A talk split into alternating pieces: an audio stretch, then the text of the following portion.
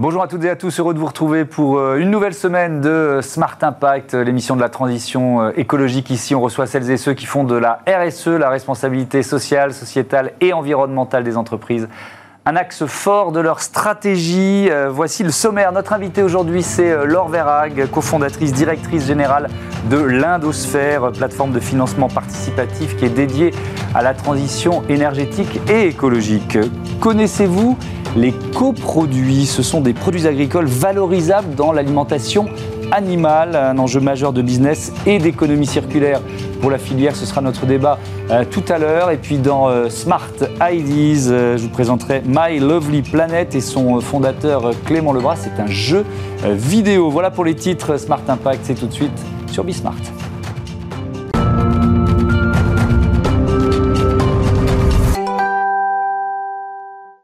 Bonjour euh, Laure Verrac, bienvenue. Vous êtes donc la directrice générale de l'Indosphère que vous avez créée en, en 2014. Avec euh, quel objectif, en quoi elle se différencie euh, d'autres plateformes de financement? L'Endosphère est une plateforme de financement participatif qui est dédiée au financement des énergies renouvelables, des projets qui contribuent à la transition énergétique. L'objectif, c'est de permettre aux particuliers de choisir à quoi sert leur argent et de pouvoir leur donner, lui donner un impact positif. Hmm. Ça veut dire combien de, de projets depuis 2014 Combien de projets financés Pour quel montant? Vous venez de passer un cap, c'est ça? Sur l'endosphère, 270 projets d'énergie éolienne, solaire, méthanisation, réseau de chaleur ont été financés pour plus de 100 millions d'euros mmh. qui ont été investis, donc soit en dette, soit en action, par notre comité d'investisseurs. Et vous parlez justement effectivement 18 000, j'ai trouvé ça sur le site, 298, c'est précis, prêteurs euh, inscrits. Est-ce que vous, vous, considérez que c'est une communauté d'une certaine façon? C'est une communauté d'investisseurs qui viennent pour des raisons et des motivations euh, qui sont euh, complémentaires. Certains viennent pour l'attractivité des projets qu'on propose avec un rendement de 5,05% qui est proposé sur la plateforme en moyenne. D'autres viennent pour donner du sens à leur épargne et être certains que leur argent est utilisé pour financer la transition énergétique, ce qu'ils ne peuvent pas trouver ailleurs dans des produits classiques de livret ou d'assurance vie. Et euh, certains viennent encore pour des projets de proximité pour euh, financer en circuit court les projets de leur territoire. Est-ce qu'il y a un profil sociologique euh, type de, de, ces, de cette communauté ou des membres de cette communauté? C'est très large. on a de l'éco-épargnant averti qui vient pour vraiment être certain euh, de contribuer à la transition énergétique, jusqu'à des professionnels de l'investissement, aujourd'hui de plus en plus nombreux, euh, qui euh, souhaitent diversifier leur allocation d'actifs et investir une partie croissante de leur patrimoine dans des projets qu'ils vont considérer comme résilients aux impacts qui viennent liés au dérèglement climatique. Donc c'est quoi? C'est de l'éolien, du photovoltaïque essentiellement, exclusivement? Alors éolien et photovoltaïque en majorité, quelques projets de réseau de chaleur également, de cogénération, de biomasse euh, et bientôt d'hydro. Alors, qui sont vos partenaires ensuite euh, industriels pour, pour mener à bien ces projets? Nous travaillons avec euh, les grands noms du secteur des énergies renouvelables, donc par exemple des filiales de grands groupes comme EDF Renouvelables, comme CNR qui est un des acteurs pionniers dans le secteur, et également des PME et des ETI de, qui ont plusieurs dizaines de millions d'euros de chiffre d'affaires et qui sont des acteurs indépendants sur le territoire français. Hmm. L'Agence internationale de l'énergie appelle à l'abandon total des investissements dans les projets d'énergie fossile et euh, de multiplier par 4 euh, les projets euh, éoliens et solaires. Est-ce que vous considérez qu'il y a urgence aujourd'hui, comme voilà, la plupart, l'immense majorité des scientifiques? Il y a une urgence climatique qui est indéniable. Euh, L'ONU vient encore de publier une nouvelle étude en mai euh, qui annonce que l'élévation de plus 1,5 degré, c'est pour 2025. C'est pas pour 2050, c'est pas pour 2100, c'est pour 2025. Donc il y a une urgence à agir et à réduire drastiquement nos émissions de CO2. Et les deux leviers pour le faire, c'est la transition énergétique, de basculer des énergies fossiles aux énergies renouvelables, et c'est de financer ces énergies renouvelables. Alors, il y a urgence, moi je suis d'accord avec vous, il y a la question de la maîtrise de, euh, la situation et de la montée en puissance des énergies euh, renouvelables. Stéphane Bern, euh, fort de sa mission pour la défense du, du patrimoine, s'est fendu une tribune contre l'éolien, c'était dans le Figaro le week-end dernier. il dénonce, je cite certains passages, la supercherie d'un système qui n'est en rien écologique et renouvelable, qui prospère à coup de subventions européennes, qui ne fonctionne que 25% du temps et nécessite l'aide de centrales à, à, charbon. Alors voilà, c'est une tribune radicale. Euh, qu'est-ce que vous lui répondez? C'est une tribune qui va concentrer l'ensemble des de, la désinformation qu'il y a autour de l'éolien. Donc vous dites qu'il est mal informé, Stéphane Bern, quand il dit ça Je ne dis pas qu'il est mal informé, je dis qu'il tourne dans une volonté anti-éolienne mmh. des informations sur l'éolien. Il y a un, un, document qui est très bien fait par le ministère de la Transition énergétique qui publie un vrai faux sur l'énergie éolienne et qui permet de mettre les points sur les i sur l'ensemble des fake news euh, liées à l'éolien. Hmm. Et j'invite euh, à, le lire et à le retrouver sur le site du ministère. Je vais prendre un, seul, un seul passage. Le fait que ça ne fonctionne que 25% du temps, c'est un vrai ou un faux, ça? Non, l'intermittence de l'éolienne, c'est, alors là, c'est un, sujet qui est, qui est, faux, évidemment. Euh, la disponibilité d'une machine est de l'ordre de 90-95%. Le reste du temps, c'est la maintenance ou d'autres hmm. sujets liés à l'exploitation d'une machine industrielle. il n'y a pas toujours suffisamment de vent pour qu'elle tourne. Après, il y a une question de vent. Et c'est pour ça que l'énergie éolienne doit s'inscrire dans un mix énergétique cohérent compétitif et rentable mmh. à la fois pour les territoires qui accueillent les projets d'énergie renouvelable et pour le pays. Alors l'un des obstacles à, lever euh, euh, pour les opérateurs de l'éolien que vous, que vous accompagnez, c'est le fameux syndrome NIMBY. On en a parlé souvent ici pour Not in my euh, backyard, pas de ça dans mon quartier, pas de ça. chez, moi, on avait notamment fait un débat sur l'éolien maritime mmh. avec un projet au large de l'île de Groix où on voit que malgré plus de six mois de, de discussions avec toutes les parties prenantes, le, le, le lieu, le site lui-même n'a toujours pas ou n'avait toujours pas été, euh, été choisi. Euh, alors, votre système de financement participatif, est-ce qu'il permet de lever une partie de ces freins le financement participatif permet de changer la perception de l'installation éolienne ou photovoltaïque sur son territoire, dans la mesure où il permet une redistribution des retombées économiques au niveau individuel et local. Je suis riverain d'un projet, via l'endosphère, je peux financer l'installation qui est sur mon territoire. Et ce qu'on observe, c'est que plus de 80% des investisseurs sur la plateforme, euh, c'est une enquête YouGov qu'on a réalisée, sont favorables à une installation euh, d'énergie éolienne à moins de 10 km de chez eux. D'accord, donc ça, mais, ça c'est un peu euh, entre guillemets virtuel. C'est-à-dire que quand le projet arrive, c'est là que les, euh, euh, que, les boucliers sortent parfois. Donc, est-ce que la question, alors ça, c'est pas de votre responsabilité, évidemment, c'est de la responsabilité de vos partenaires industriels, mais le choix du, du, site, le lieu, est-ce qu'on est suffisamment pointu là-dessus pour, ne juste, pour justement éviter le syndrome NIMBY? Alors, le choix des sites est très compliqué, il est très cadré. On ne peut pas s'installer à moins de X mètres, centaines de mètres d'une maison, d'un autoroute, d'une ligne TGV, d'une euh, ligne haute tension. Donc le foncier disponible est euh, déjà très très bien euh, délimité. Ensuite, le travail du développeur éolien, c'est de pouvoir, dans une logique de concertation et d'appropriation locale du projet, d'associer au maximum les riverains à la fois dans la définition du projet, de l'implantation des éoliennes et dans les retombées économiques du projet. Pour les collectivités, les retombées fiscales, pour les riverains via notamment le financement participatif. Et c'est pour ça que dès 2014, on a travaillé très rapidement avec beaucoup de développeurs qui étaient en attente d'une solution simple pour justement associer les riverains au financement des projets, que ce soit en dette ou en prise de participation, avec des résultats qui sont très bons. On passe beaucoup de temps, nous, sur les territoires dans le cadre de réunions d'information, de permanence, euh, à euh, accompagner les porteurs de projets pour bien expliquer le projet et bien expliquer comment on peut investir et avoir euh, des retombées économiques dans ce projet. C'est moins compliqué avec le photovoltaïque le photovoltaïque pose d'autres euh, euh, enjeux, notamment liés au foncier, parce que ça prend une plus grande emprise. Et là, une des euh, réponses qui est apportée et qui va se développer beaucoup dans les prochaines années, c'est de l'agrivoltaïsme.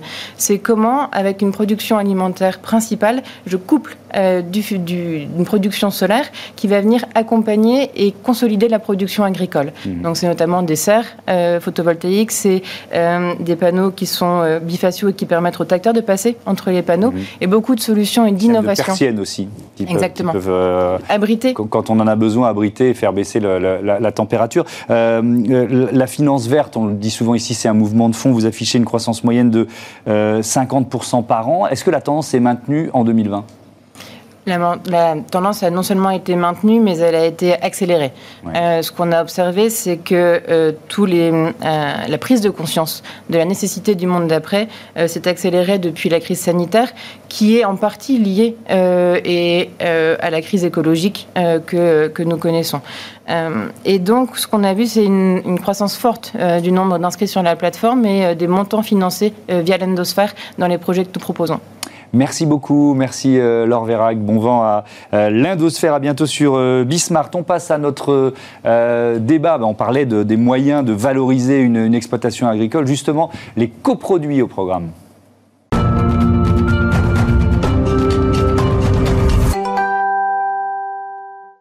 Comment la filière agroalimentaire peut-elle mieux valoriser euh, ses euh, coproduits? C'est le thème de notre débat aujourd'hui avec euh, Éric Delorence. Bonjour. Bonjour. Vous êtes le président fondateur de Scale. Et puis avec nous en visioconférence, Benoît Rouillet, animateur du Comité national des coproduits. Je commence avec vous, Benoît Rouillet. Bonjour.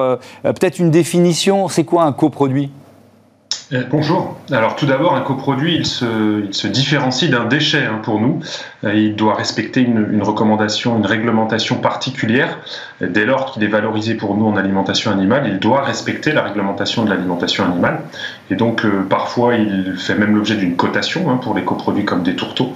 Mais en tout cas, ce sont des, aliments qui doivent respecter des normes techniques, sanitaires, parce qu'on ne nourrit pas nos animaux d'élevage avec des déchets. Vous pouvez nous donner quelques exemples Donc, ce sont des produits de, euh, de l'agriculture qui, qui sont ensuite utilisés pour l'alimentation animale. On a bien compris. Vous avez des exemples? Oui, tout à fait. On a, on a plusieurs exemples. Vous en avez quelques-uns sous les yeux, mais euh, je vais vous en donner peut-être un ou deux un peu plus emblématiques autour de, par exemple, la betterave, hein, qui est transformée chez nous en, en, sucre et qui donne lieu à une production de pulpe qui se retrouve ensuite dans l'alimentation majoritairement des bovins. Donc on est vraiment là sur euh, une démarche d'économie circulaire et de valorisation du coproduit qui est issu d'une industrie qui nourrit l'homme. Donc c'est extrêmement intéressant euh, d'un point de vue technique et économique pour l'éleveur et d'un point de vue circularité des, produits. Euh, et d'ailleurs, il y a énormément d'éleveurs qui témoignent dans ce sens sur, sur les réseaux sociaux et notamment une communauté France Agritwitos que je salue. Oui. Alors, on, va, on pourra donner d'autres exemples. Éric Delorence, vous êtes. Scale, c'est une agence de design, c'est ça? Scale, c'est euh, non. Alors moi, je suis designer euh, de formation, mais Scale, c'est une, société qu'on a créée il y a euh, trois ans maintenant, pour, qui a des, qui produit et invente et produit des matériaux qui sont euh, biosourcés oui. ocean friendly. Oui, et qui sont, alors c'est vrai que vous êtes designer, j'ai un peu, euh, voilà ce que je voulais dire, mais euh, qui sont à base d'écailles de poissons, c'est ça? C'est ça, alors. On fait ça la scalite? La scalite, parce que scale en anglais veut dire écaille, et que lithos en grec veut dire. pierre, pierre exactement. la pierre d'écaille. Et il se trouve que notre, il se trouve que notre matériau donc ressemble à, à, de la pierre, donc littéralement la pierre d'écaille. Euh, voilà. Donc euh, votre matière première sont des écailles de, de, poisson. Ça, euh, on fait quoi avec ça? Parce que vous êtes, il y, a quand même le designer qui parle. Ça, peut devenir des, objets derrière. Ah, bien entendu, il y a le designer qui parle. Ouais, ouais. Le, alors, nous, on vise évidemment le mobilier et le et l'aménagement d'intérieur, notamment sur des sur des projets de retail, sur des projets d'aménagement d'hôtellerie, de, de, de restaurants, etc. Euh, donc ça veut dire que euh, de l'écaille, ça peut devenir quoi? Ça peut devenir un meuble, ça peut devenir, euh, je sais pas, des lunettes par exemple, c'est possible ça? Jusqu'où ça va dans l'utilisation Alors, les, comme le vôtre? bon, c'est un matériau qui a, comme tous les matériaux, ses propres propriétés. nous, c'est un matériau qui est assez rigide, comme vous pouvez le voir, et qui est et qui du coup ne, est, est, applicable sur seulement un certain nombre d'applications. Typiquement, on pourrait faire du mobilier, on pourrait faire des tables, on pourrait faire des euh, des tabourets, on peut faire des, comptoirs d'accueil, on peut faire, euh, mais on peut aussi faire en architecture. Il y a énormément de, de, parements murales euh, qui, est, qui, est, purement décoratif. Mhm. auquel on peut ajouter ensuite des fonctionnalités d'acoustique, etc. nous, c'est ce marché-là qu'on vise. D'accord. Alors sur votre site, j'avais vu une paire de lunettes, donc c'est pour ça qu'on a mis quand des écailles deviennent lunettes. Mais bon, c'est pas. C'était c'était un des premiers parce que quand on, on, commence un projet comme ça, on se pose vite la question de comment euh, valoriser le mieux et le plus vite. Euh, et effectivement, euh, effectivement, quand on a commencé avec ces écailles, on, souhaitait apporter une solution au problème des, plastiques dans les océans. on s'est vite aperçu que juste mentionner le, terme plastique, c'était, ça vous portait préjudice. Et ça portait préjudice au, au, développement et au voilà. Donc mmh. on s'est on s'est rabattu sur des, plutôt du plutôt du mobilier et de l'aménagement intérieur. Benoît Rouillet, c'est un, un, bon exemple qu'on vient de voir avec avec la Scalite. Est-ce qu'il y a encore d'autres trésors comme ça potentiels, d'autres coproduits qui sont méconnus ou sous-exploités? Alors je dirais que dans, les compétitions d'usage, nous, dans une enquête de 2018, on a identifié à peu près 12 millions euh, de tonnes de matières sèches de, coproduits générés en France. Et puis on a essayé de regarder un peu quels étaient les usages. Bon, pour nous, l'alimentation animale, on valorise à peu près les trois quarts. Donc c'est extrêmement important. Euh, ensuite, je pense que sur ce coproduit en question, on n'est pas en compétition puisqu'on a des usages très différents et que et que n'est pas question, je pense, pour nous, euh, êtres humains ou, alimentation animale, de consommer ces écailles. Mais il existe des endroits où il y a de la compétition, notamment autour de la méthanisation de la production d'énergie. Donc ça, c'est des choses qu'on prend en compte dans l'organisation des filières et dans l'accès aux éleveurs à ces ressources. Est-ce que justement c'est, euh, Benoît Rouillet, l'un des freins au, développement de, de, la valorisation des coproduits? Il faut quoi? Il faut créer une filière en quelque sorte? Alors, ce qui est certain, c'est que oui, il faut créer une filière dans la mesure où ça sort d'une industrie agroalimentaire. Euh, il faut pouvoir le transporter, le stocker, parfois le reformuler pour que ça arrive, euh, je dirais, jusqu'à la gueule des animaux. Donc, la filière, elle est totalement imaginée en termes de logistique, en termes de réglementation et en termes de suivi sanitaire.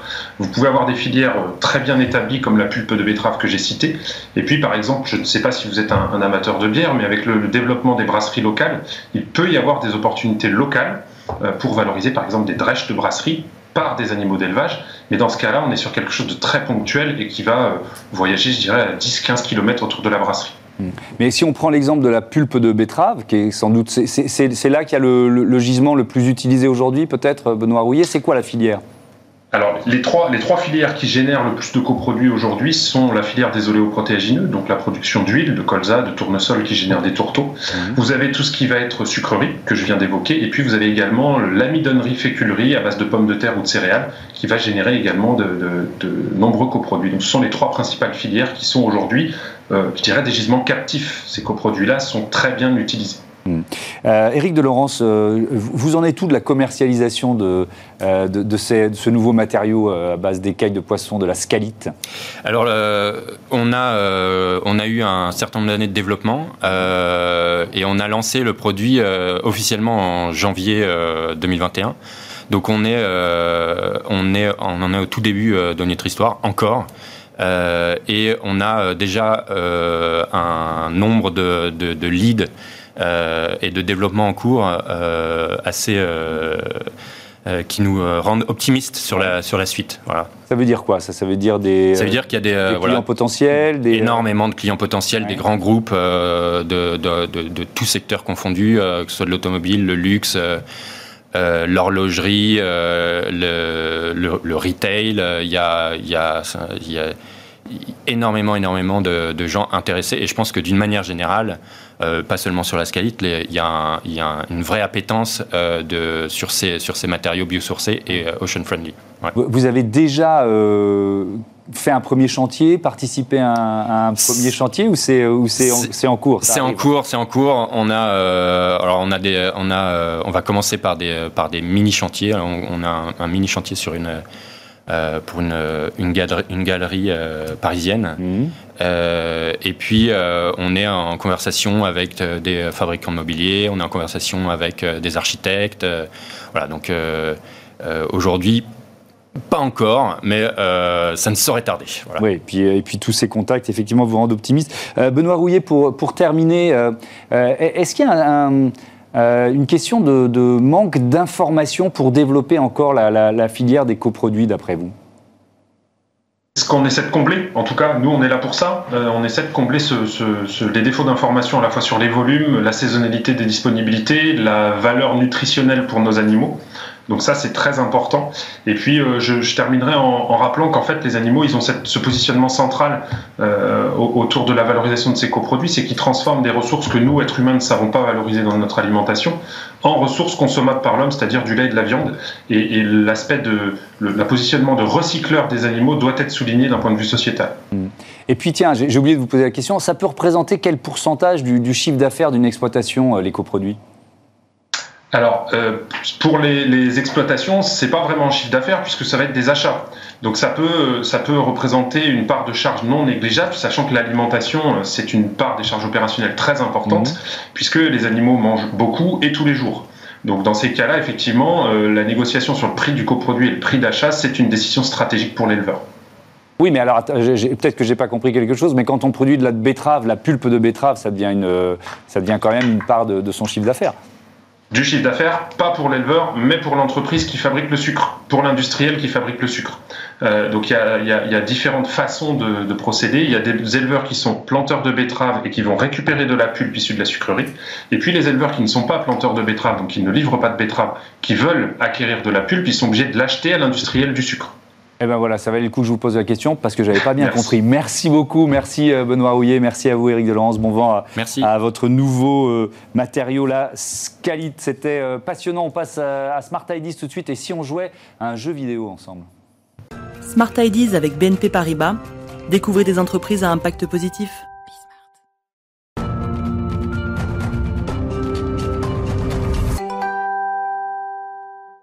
My Lovely Planet dans euh, Smart Ideas, la bonne idée du jour, est signé euh, Clément Lebras. Bonjour. Bonjour. Bienvenue, vous êtes le fondateur de My Lovely Planet. Euh, vous l'avez créé quand? C'est un jeu vidéo, c'est ça? Exactement. Alors My Lovely Planet, c'est un jeu mobile gratuit. Mhm. dont le but en fait est de transformer toutes vos actions du jeu en impact positif réel pour l'environnement. Et donc c'est un jeu qu'on a créé sur lequel on travaille depuis un peu plus de six mois. D'accord, donc vous êtes encore en phase de développement. Hein, Exactement. il va y avoir quoi une, une, Vous êtes en, phase même de, financement participatif, c'est ça? C'est ça. On a lancé une campagne de crowdfunding sur la plateforme KissKissBankBank. Bank. Mhm. Et en fait, euh, n'importe qui peut nous aider euh, pour euh, le développement du jeu à partir de 5 euros. Et voilà, il y a tout un tas de contreparties vraiment sympas. Donc on peut nous aider pour le, le, développement du jeu. Donc ça veut dire que vous espérez avoir une première version du, du, jeu dans, dans, combien de temps? Alors là, on travaille dessus depuis plusieurs mois et on va avoir une première version du jeu en version bêta euh, fin juin, et ensuite on aura un, lancement à l'automne euh, pour la version publique euh, à l'international. Qu'est-ce qui vous a donné l'idée? J'ai regardé la vidéo que vous avez placée sur le site de, financement participatif, et vous partez du constat du temps et de l'argent, du temps passé et de l'argent généré par les jeux vidéo, c'est ça C'est ça? En fait, on ne se rend pas compte, mais le jeu mobile, c'est un gouffre de temps énorme. Enfin, j'ai fait un petit calcul, en gros, c'est 5 millions d'années qu'ont passé les êtres humains à jouer sur leur smartphone en 2020. Donc c'est absolument colossal. Hein. L'apparition de l'être humain c'est 300 000, c'est il y a 300 000 ans. Donc c'est énorme. Et en termes de revenus générés, c'est énorme aussi. C'est 80 milliards de dollars générés en 2019. Et donc l'idée, c'est de dire, bah voilà, tout ce temps qu'on passe à jouer sur son téléphone et tout cet argent, est-ce qu'on ne peut pas l'utiliser pour l'environnement? Mais alors on fera quoi? Imaginons là, j'ai la version bêta, euh, je, joue à quoi en fait? Alors très concrètement, en fait, vous allez avoir une petite île euh, que vous allez développer. Donc là, vous allez euh, planter vos arbres, vous allez mhm. vous occuper de vos abeilles, vous allez nettoyer des déchets. Et en fait, à chaque fois que vous, vous faites ces actions, nous, ce qu'on va faire, c'est qu'on va reverser un don à une association qui, elle, fait la même action dans la vraie vie. Donc quand par exemple vous avez planté un arbre, eh bien nous on va faire un don à une association qui va planter un arbre. Mmh. Et donc, comme l'appli est gratuite, l'argent vient d'où? Alors, l'application est gratuite, c'est-à-dire qu'on peut jouer gratuitement, et l'argent, elle peut venir de deux manières. Donc, il y aura des publicités dans le jeu. Donc, en mmh. fait, quand on veut gagner des bonus, par exemple, aller plus vite dans le jeu, eh bien, on va pouvoir euh, regarder une publicité, ou alors on va pouvoir faire des achats, si euh, des achats, ce qu'on appelle les achats in-app dans l'application, mmh. euh, pour, par exemple, pareil, acheter des bonus, acheter des objets de décoration.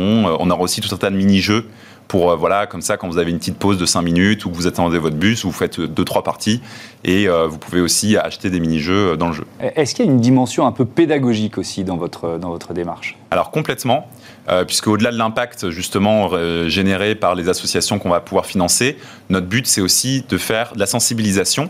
Euh, et donc du coup, par exemple, quand vous allez planter un arbre, on va vous expliquer voilà quelles sont les causes de la déforestation, comment est-ce que dans votre consommation quotidienne vous pouvez agir justement contre la déforestation, sur par exemple la pollution aussi également, donc sur le, fait de pourquoi c'est important par exemple de jeter ses mégots à la poubelle, de ne pas jeter ses mégots dans la rue, ce genre de choses. Donc ça c'est aussi quelque chose qui sera très important dans le jeu. Hmm. Donc le, jeu est gratuit, vous reversez la pub aux associations, mais vous, vous gagnez de l'argent quand même? Vous gagnez de l'argent comment? Alors nous, on est, on est une entreprise sociale, donc on, a un business model et on gagne de l'argent. En fait, euh, on ne va pas tout reverser aux associations. Nous, on va verser 15% de notre chiffre d'affaires aux associations. Et en fait, on se finance avec les 85% restants. D'accord. L'idée, c'est de créer une communauté aussi. Exactement. En fait, au-delà de l'argent reversé, l'idée, c'est vraiment de créer une grande communauté au niveau international de gens engagés pour l'environnement grâce aux jeux mobiles. En fait, euh, ce qu'il faut vous dire, c'est qu'aujourd'hui, par exemple, des jeux comme Candy Crush, voilà, que je pense aujourd'hui tout le monde connaît, ont plus de 300 millions de joueurs actifs. Donc, en fait, nous, notre objectif, c'est créer une communauté de 100 millions de joueurs. Donc, c'est ambitieux. c'est très ambitieux, mais c'est tout à fait, euh, c'est faisable. Ce sera difficile, mais c'est faisable. Et en fait, l'idée, c'est de dire, voilà, est-ce qu'on peut créer une communauté de 100 millions de personnes au niveau international pour agir sur l'environnement, sur, des, euh, sur des problématiques concrètes et d'actualité? Hmm. Euh, si ça marche, il va, y avoir trop d'arbres à planter, mais faites vous quoi. Je pense qu'il n'y aura jamais trop d'arbres à planter, et puis on ne va pas faire que de la, reforestation, on va faire aussi de la protection de forêts primaires, ce qui est aussi très important, protection d'espèces menacées aussi, donc euh, je pense que vous en faites pas, il y aura, il y aura de quoi faire. Il y a suffisamment de, de d'associations à aider. Merci beaucoup, c'était My Lovely Planet dans Smart Ideas. Merci Clément Lebras. Merci à, vous. bientôt sur Bismart. Voilà, c'est la fin de cette émission. je vous retrouve demain, 9h, midi, 20h30, euh, ou alors, euh, quand vous le souhaitez, euh, sur bismarck.fr. Évidemment, salut à toutes et à Merci.